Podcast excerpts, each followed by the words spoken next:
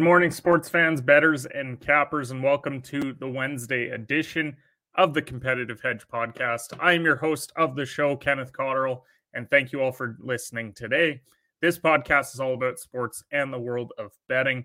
We talk about results from the past few days before diving into today's betting slate, and then we cap things off with our daily betting card.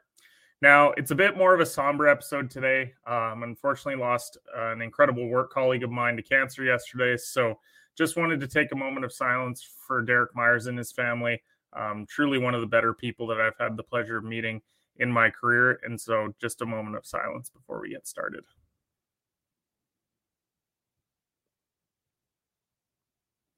All right. And with that, let's get into the show today. Um, Before we get started with today's episode, are you looking to make some wagers? Then head over to bet99.com. Bet99 is a Canadian sportsbook and casino that offers in play betting, player props, a cash out option, and many more great products. There are a variety of sports available on the website to bet on, including NHL, NBA, NFL, and MLB. Bet99 works smoothly on both desktop and mobile, and the mobile app can be downloaded from the website's homepage. Now, depositing and withdrawing funds is hassle free with a number of well known methods available to use so you know your money is safe and secure. The website can be viewed in both English and French, and customer service is available 24 7 with their live chat option. So go to bet99.com today to make an account. Use code shooters at sign up and please gamble responsibly. You must be 19 plus years of age to do so. And if you have questions or concerns about your gambling or the gambling of someone close to you, contact Connex Ontario at 1 531 2600 to speak to an advisor free of charge. Now, let's get back to the show. So we didn't have any wagers yesterday, obviously, given what we we chatted about at the, the start of the show. But on Monday we did go 0 and 3. Just wasn't a great day on the ice. You got to play this video when you've been so bad recently. You're not an intellectual. You're a fake and a fraud. Yeah, feel very fraudulent lately. Um, a lot of teams are out shooting their opponents, but then losing the games outright. And so that's what happened the other day. Um, so a tough Monday. Now, let's get into some of the headlines from the past couple of days. It, we got to start with Jonathan Toews. Um, said that this could be his last few weeks in Chicago, which is a shame to see. I mean, what a career for the Blackhawks, Blackhawks legend. He's been there 15 years. He's on the final year of an eight year, $83 million contract. Now, he's been dealing with some symptoms of long COVID and he's had a, a, chronic immune response syndrome as well. So he's definitely been through it the last year or two uh, for sure. But doesn't take away from the fact the guy's a three time cup champion. He's a Conn Smythe winner, a Selke Trophy winner, and he totaled nearly 900 points in just over a 1,000 games with the Blackhawks. So he was never the highest scoring guy in the league by any stretch, but he was absolutely a clutch player come playoff time and one of the best leaders in sports. So shout out to Jonathan Toews If this is his last time playing for Chicago, I don't know if he'll even play for another team again, but shout out to the Blackhawks legend. Speaking of legends, we got to see the NBA Hall of Fame finalists yesterday. And this is a loaded class this year. And and at the top of that is Dwyane Wade. I made some jokes yesterday on Twitter, but that definitely is the best player in this class, Dwyane Wade. You got Dirk Nowitzki, Pau Gasol, Tony Parker, Gregg Popovich, and Becky Hammon are all finalists for the Hall of Fame. Now, as I said off the top, loaded class. Kind of funny to see Wade and Dirk going in together. It was pretty well documented that these guys may have had some issues in the past, but they're going in at the same time. You also have the San Antonio connection here. You've got Parker and Popovich, who won multiple titles together. Becky Hammon, who was on that Spurs staff for a number of years. Then she recently won a WNBA title with the Aces. And then you got Pau Gasol, who's always going to have a special place in my heart. Laker fan. I wish Kobe was there to bring him into the Hall of Fame, but nonetheless, Gasol gets in, and it's a great class this year. NFL wise, there was a lot that happened over the last couple of days, and a lot of it centers around Lamar Jackson, who requests a trade from Baltimore at the beginning of the month.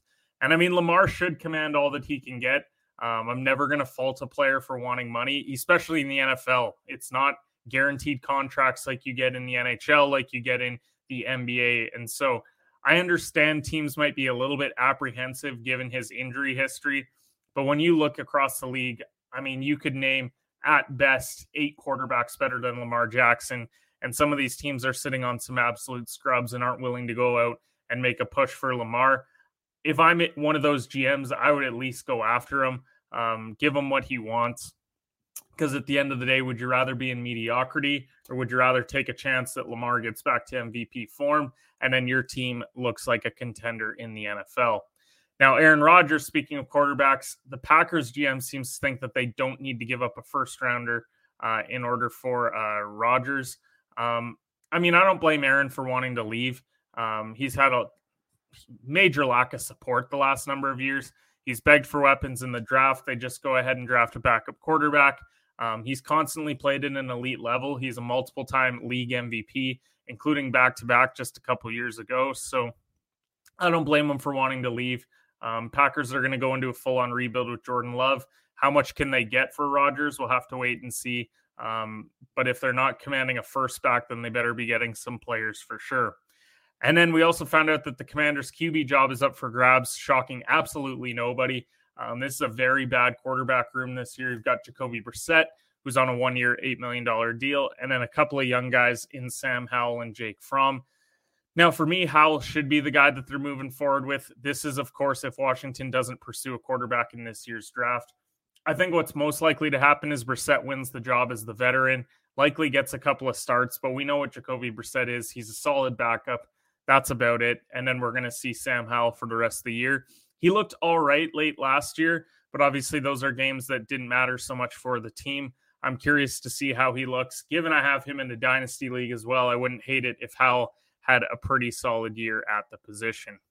So, with that, let's head over. Let's talk about the games today. We got some PGA, uh, some NHL, some NBA, and then we're going to cap it off with some MLB future bets as well.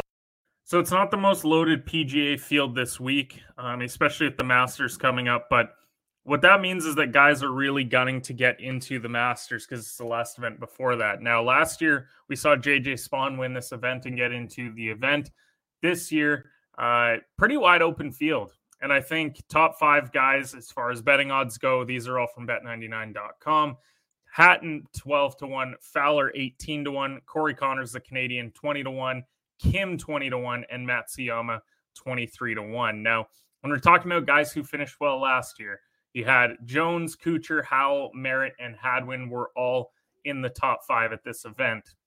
And now I rarely pick a winner in these events but I'm going to put a half unit this week on Rickie Fowler strictly because of the storyline. He's currently not slated to be in the Masters, so he needs a victory to get in. I think Rickie at 18 to 1, he's the second favorite here.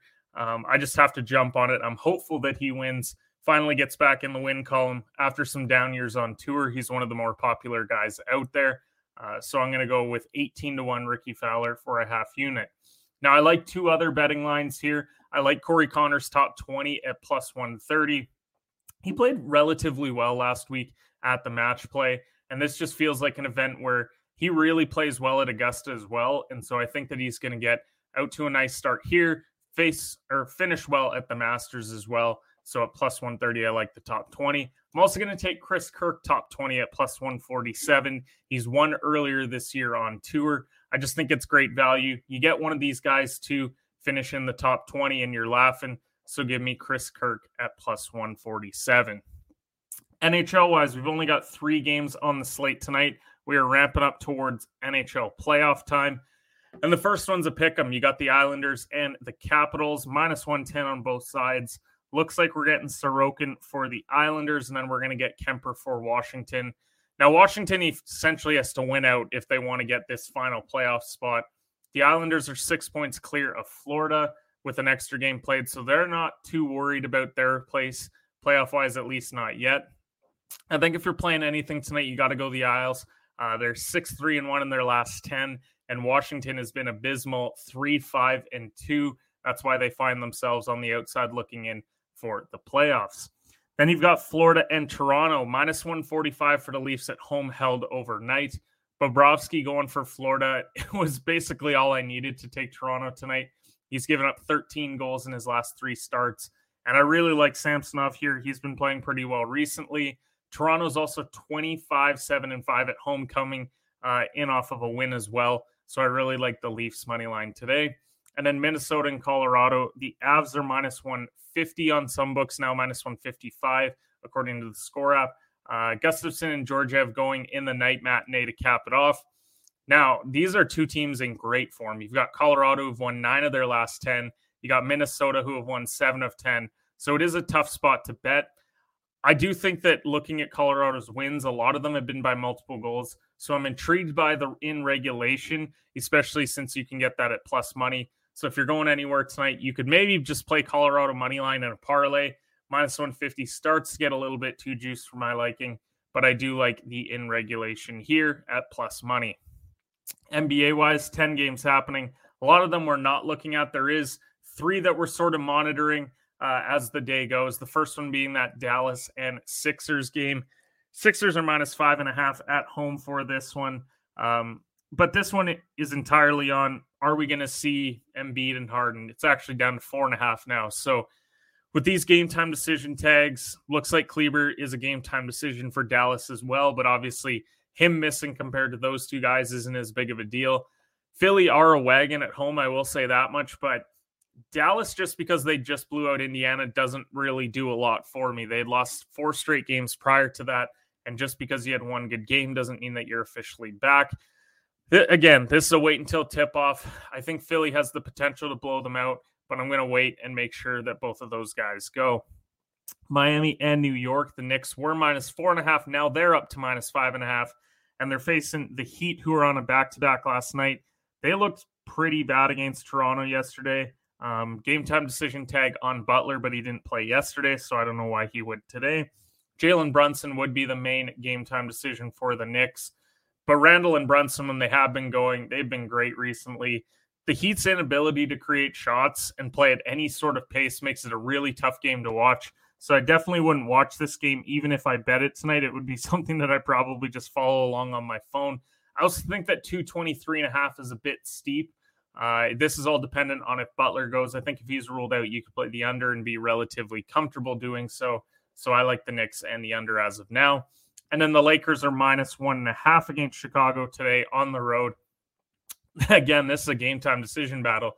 Bron, AD, and Russell are all game time decisions. Chicago's only waiting on Caruso, who has that tag. So it looks like you see DeRozan, you see LaVine, no matter what but I still like the Lakers for a road win. They needed a little bit more, I think, than Chicago does. Um, I know that Chicago are currently in that 10 spot, but they're also two and a half games clear with only seven games to go. So I'm not too worried about Chicago needing this win. I am for the Lakers, though, because when you look at that Western playoff race, the Lakers are the nine seed and a half game out from being the 11. So I think that this is a big one for them. And I think they go in and pick up a big victory. Now let's talk MLB future bets. So we're going to do a few today, a few on Friday. Uh, season starts right away here. Um, we, we got a little bit in the baseball mood because the World Baseball Classic. It wasn't something that I wanted to bet, but it was certainly something that I watched the highlights and got a little bit jazzed for the year. Now, full disclosure, we were bad last year when it comes to MLB, but that doesn't mean that we placed any future bets on it last year. So we're going to take a stab at it this year looking at player centric awards today AL and NL Cy Young and AL NL MVP. Not looking to get into rookies or home runs or any of that stuff, but I am going to look at these today. Now I'm going to put a full unit on some of my favorites and then a half unit on a long shot to win each award as well. So let's get right into it with the AL Cy Young. Top five odds you got DeGrom, Cole, Manoah, Ohtani, and McClanahan are your top five. Favorites wise, I actually like McClanahan. I know a lot of people will probably go the DeGrom route because when he is playing, he's dominant. But Cole kind of fell off last year. I get a little bit worried about Manoah and Ohtani playing both sides of the ball. I just don't know if he'll have enough to win the Cy Young. McClanahan, though, is intriguing. He's plus 1100. Um, they have the Rays betting odds wise finishing third in the AL East. I think that if the Yankees or Blue Jays struggle, that could be an opportunity for McClanahan to sneak into the playoffs, have a great year. And he was sixth in voting last year. So I like Shane to come home with this Cy Young. Long shot wise, it's less of a long shot because I think he's seventh or eighth best odds, but that being Shane Bieber at plus 1400. The guy's an absolute weapon. He was just behind McClanahan in voting last year, but a lot of it had to do with the fact he didn't get a lot of run support. He pitched over 200 innings last year. but they added Josh Bell and Smothers to make that lineup a bit better. They're also the favorites to win the AL Central, so give me Bieber at plus 1400. NL Cy Young, top five is Alcantara, Burnes, Verlander, Scherzer, and Strider. Now, I don't like betting a favorite at plus 560, but I think I would put a full unit on Sandy to go back to back. The guy had six complete games last year. He was absolutely insane, took home the award. So I'm going to go for him to go back to back this year. He was just so dominant. I know that the Marlins still aren't great, but I think that he's an absolute stud. So I would play him at plus 560. And I hate giving those sorts of odds for a future bet, but I like it. And long shot, I'm going to go with Musgrove at plus 2,000. This to me is just, I'm so high on the Padres that I think he could rack up wins in innings pitched due to all the run support that he's going to get. So I would take Musgrove at 20 to 1. AL MVP top five, you've got Ohtani, Judge, Trout, Rodriguez, and Alvarez. My favorite I like is Julio Rodriguez at plus 860 to win it. Now, assuming Seattle is a playoff team, which it looks like with all the moves that they made that they should be, they could maybe even backdoor win their division if injuries go their way. And so I think that this is great value.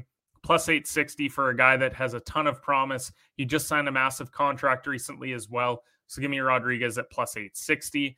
Long shot wise, I'm going to go to the Jays. Well, I'm going to go to Bo Bichette at 39 to 1.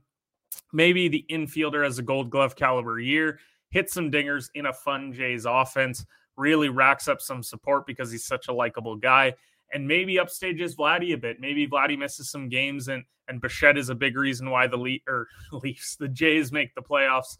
And so I really like it 39 to 1 Bo Bichette as a long shot. And then NL MVP to cap it off, you've got Juan Soto, Trea Turner, Mookie Betts, Ronald Acuna, and Manny Machado. I like Turner, and I think a lot of this has to do with how he looked in the World Baseball Classic. He had some pretty big moments there. Now I think he has an opportunity to ride that into the year. And a lot of this is going to hinge on where the Phillies finish. They're projected third in the NL East. If they surpass one of, if not both, of Atlanta or the Mets, I think this has sneaky potential for Turner to take home the MVP at plus 740. Again, I don't love the odds, but at the end of the day, if you hit on a full unit there, you're not going to be upset about it. Long shot wise, I'm going to take Fernando Tatis at plus 1800. I'm very high again on this Padres team. Everything will be around Machado and Soto. But I think coming off the suspension, if Tatis returns to form, then he is a great opportunity. If they finish ahead of the Dodgers as well and he's their best player, then I definitely think Tatis can take home the award. So, with that, let's head over. Let's give you our three plays for the day. You can tell from the title of the show, we must save profitable March. We are currently minus one unit for the month. So, we got three plays today. Let's get back on track. So, Last Mountain Distillery is family owned and operated, located in Lumsden, Saskatchewan, the heart of grain country. Saskatchewan's first micro distillery's success lies in their commitment to producing high quality, handcrafted spirits. Their craft distilling process brings out the full flavor of the grain and leaves a smooth finish unlike any other. Check out some of their great products like their local vodka. I'm wearing their sweater today to support the brand. So go support local with Last Mountain Distillery. All right, our three plays for today. Our single unit play for the day is the Lakers money line versus the Bulls. I know I said wait because if these guys get ruled out, then they could be in some trouble. But I think Bron's definitely going to play. I would be a little bit more concerned about maybe AD sitting out or Russell, but this team needs a late surge to ensure at worst they get a play in spot. And so I just love it. I think even on the road, they need it more. So they're going to pick up the win at minus 120. The odds in regulation at plus 105, one and a half unit play today. When you win nine of 10 and you get a home game, I got to take the juice for an in reg victory. So give me the plus 105. And to cap it off, it's one of the bigger unit plays that we've played in a while, but I really like it. Leafs money line versus Panthers minus 145. And this is for two and a half units. I think Bobrovsky's horrendous. And I see, I think we're going to see why once again tonight versus a really good Leafs team. So give me Toronto. It pains me to say it. I can't stand the Leafs, but I think they're going to pick up the victory tonight. So, with that, thank you so much for tuning into the show. Um, we'll be back Friday to give you some of our weekend picks as well. We're heading into the final four this weekend and a lot of other fun stuff. And so let's make sure that we get profitable and we got to play the video. Show me the money. Show me the money!